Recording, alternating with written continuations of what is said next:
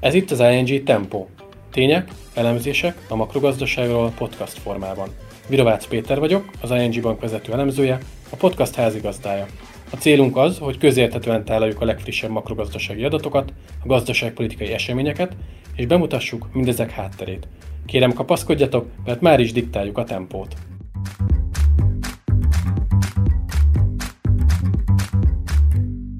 Sziasztok, én Mirovácz Péter vagyok, és ez itt az ING Tempo legújabb adása. A mai epizódban az amerikai időközi elnökválasztással foglalkozom, ugyanis rendkívül izgalmakat hozhat ez a november 8-i esemény. Tartsatok ma is velem! Nos, kezdjük is rögtön az elején, mi is a tétje ennek az időközi választásnak, amit az Egyesült Államokban tartanak. Nos, a legfontosabb, ami én azt gondolom, hogy izgalomban tartja most a piacokat, hogy mi történik Biden elnökkel. Bár róla nem szól a szavazás, ugyanakkor mégis az ő következő két éves tevékenységet tudja a legnagyobb mértékben befolyásolni az, hogy mi történik most, majd november 8-án az időközi választásokon. Habár első ránézésre az amerikai időközi választás témája nem tűnik nagyon fontosnak és húsba vágónak például a magyar gazdaság szempontjából, ám én azt gondolom, ez mégis fontos. Ugyanis az időközi választás kimenetele nagyban befolyásolja a következő két év amerikai gazdaságpolitikáját és politikáját, legyen szó akár az energiapiacról, legyen szó akár a klímavédelemről, vagy akár a nemzetközi kereskedelemről. Szóval ebből a szempontból, mivel Magyarország bőven-bőven része a világkereskedelemnek, és igen-igen integrált része az Európai Uniónak, és ezáltal a globális termelési láncoknak, én azt gondolom, hogy igenis fontos foglalkoznunk az amerikai időközi választásokkal, és fontos foglalkoznunk azzal, hogy milyen következményei lehetnek annak, hogyha például a demokraták elveszítik a választásokat. Ugye itt nagyon fontos tudni, hogy elsősorban képviselőket választanak, mind az alsó, mind a felső ház esetében. És hogy egészen pontos számokat mondjak, nos, az alsóház tekintetében 435 üres szék van, 435 fő fogja betölteni az alsóházat, illetve van még a felsőház, amit szenátusnak hívnak, itt egészen pontosan 100 fő az, ami betöltésre vár, vagy 100 pozíció. Ugye jelen pillanatban úgy néz ki a helyzet, hogy mind az alsóházban, mind a felsőházban lényegében többsége van a demokratáknak, és ugye Joe Biden amerikai elnök is demokrata, tehát jelen pillanatban akár azt is mondhatnám, hogy egy viszonylagos hátszélben tud dolgozni az elnök. Viszont ez a többség nagyon törékeny, főleg a felsőház esetében, csak emlékeztetül, itt pontosan úgy néz ki a helyzet, hogy van 50 republikánus képviselő, 50 demokrata, mivel viszont az alelnök is itt szavaz, és az alelnök pedig demokrata, hogy innentől kezdve 51-50-nel el tudják fogadtatni a törvényeket, illetve át tudják tolni a döntéseket, ha úgy tetszik, a demokraták, illetve a Biden elnök. És akkor itt egy gyors kitérőt érdemes tenni azzal kapcsolatban, hogy hogy is néz ki az amerikai törvényhozás. Ugye nyilván nem önmagában az elnök dönt mindenről, hiszen vannak tanácsadói, vannak rendkívül erőteljes lobby csoportok, de végeredményben az amerikai elnök az, aki javaslatot tesz, akár kinevezések esetében, akár törvényhozás esetében, legyen szó például klímavédelemről, legyen szó adózási kérdésekről, vagy akár nemzetközi kapcsolatok megváltoztatásáról. Szóval ő tesz javaslatot, és bizonyos helyzetekben az alsóház, más helyzetekben a felsőház, megint más helyzetekben mind a két ház együttesen kell, hogy jóvá hagyja az ő döntéseit. Ezért van hát különös jelentősége annak, hogy a következő két évre előre tekintve mely párt fogja uralni, mely párt lesz többségben az alsó, illetve felső házban az amerikai döntéshozatalban. Mi az, ami nehezíti jelen pillanatban a helyzetet?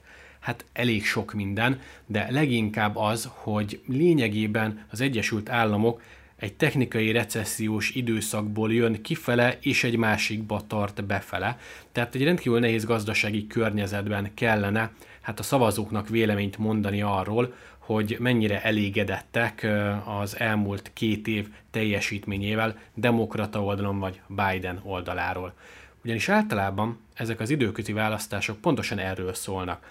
Egyfajta véleménynyilvánítás. A szavazók véleményt nyilvánítanak arról, hogy szerintük jó irányban halad-e a gazdaságpolitika, a gazdaság, meg úgy egyáltalán a politikai döntéshozatal.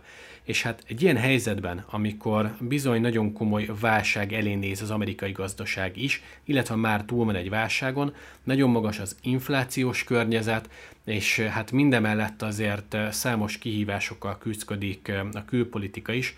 Nos, hát nincsenek túl jó kilátásai a demokratáknak.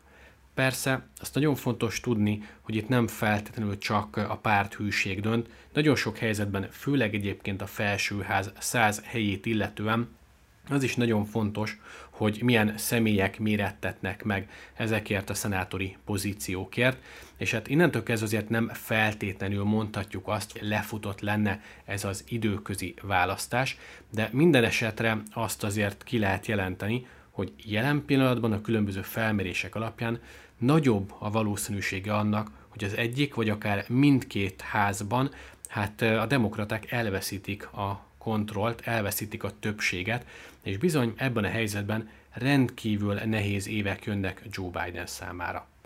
Ami szerintem még különösen fontosá teszi ezt a kérdéskört, az az, hogy mi történik akkor, amikor egy amerikai elnök elveszíti a hátországát.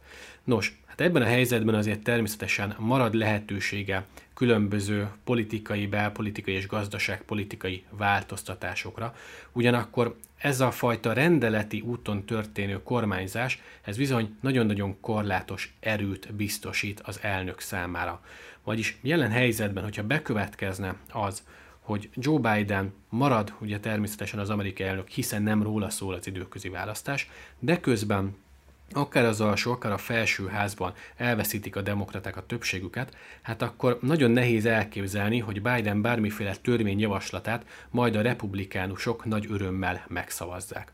Ez két szempontból lehet különösen fájó, és hát nem csak az amerikai gazdaság számára, de én azt gondolom, hogy a világunk számára is.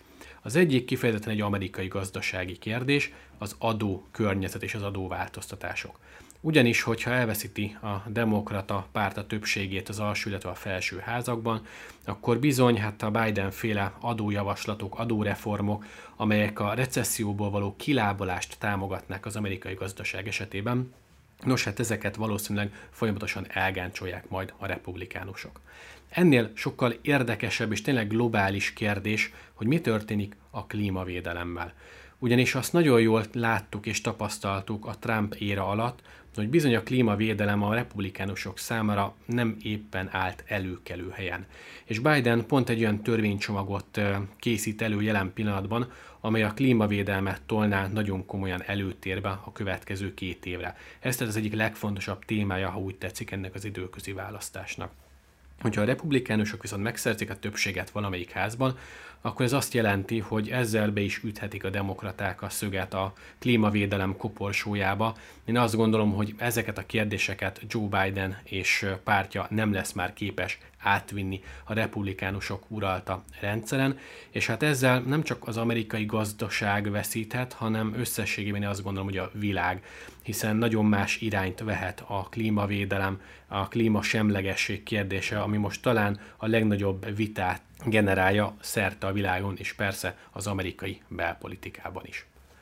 Hogyha egy kicsikét meg akarjuk nézni a történelmet, hogy mik történtek az elmúlt, az elmúlt időközi választásokon, akkor már kapunk némiféle kapaszkodót arra vonatkozóan, hogy mire számíthatunk most. Ugye az elmúlt 22 választást, hogyha megvizsgáljuk, akkor azt tapasztaljuk, hogy mindösszesen három olyan választás volt, amelyek során az elnököt adó párt tudott erősíteni vagy erősödni az alsóházban, vagyis több széket szerzett, mint amennyie volt a választások előtt. Hogyha a felsőházat, vagyis a szenátus nézzük, akkor itt 7-15 az arány, vagyis az elmúlt 22 időközi választásból 15 alkalommal történt meg az, hogy végül a az a párt, amelyik az elnököt adja, hát veszített helyeket, és bizony elveszítette a többségét a döntéshozatalban. Szóval a történelem nem feltétlenül szolgál pozitív példával, legalábbis Joe Biden számára semmiképpen sem tűnik kedvezőnek a helyzet. Már csak azért sem, mert legtöbbször azt szokta eldönteni az időközi választásokat, hogy mekkora a részvételi arány. Általában egyébként kisebb szokott lenni a részvételi arány ezeken az időközi választásokon, mint amit például egy elnök választáson tapasztalható. Vagyis egy republikánusok kontrollálta alsóházat, és egy demokraták kontrollálta felsőházat. Ez még mindig nem segítség Joe Biden számára, itt továbbra is még mindig csak különböző rendeleti kormányzás lehetséges a számára, és hát leginkább itt ugye az a kérdés, hogy vajon mik azok a területek, amelyek, amelyek esetében mondjuk képes lehet Joe Biden még kormányozni. Hát itt mindenképpen, hogyha a felsőház megmarad a demokratáknál, azt kell mondjuk, hogy legalább a legfontosabb gazdasági, gazdaságpolitikai vezetőket még mindig a demokraták nevezhetik ki, hiszen ez mindig a felsőházban dől el. Vagyis ebből az is következik, hogyha a felsőházat is elveszítik a demokraták, akkor nem csak, hogy a különböző gazdaságpolitikai változtatásokat nem tudják majd keresztül vinni Bidenék, de bizony már az új személyek kinevezésénél is a republikánusok kontrollálják majd a döntéshozatal. Vagyis ez nagyon sok szempontból egy tényleg nehezített két éves periódust hozhat az Egyesült Államok számára. Hát remélem, hogy egy kicsikét közelebb kerültetek ehhez az időközi választás témájához, ami hamarosan következik az Egyesült Államokban, november 8-án egészen pontosan. Bízom benne, hogy nagyon sok értékes információt hallottatok, és hát remélem, hogy tetszett az adás, és ebből fakadóan a következő adásokban is velem tartotok majd. Köszönöm szépen a megtisztelő figyelmet, sziasztok!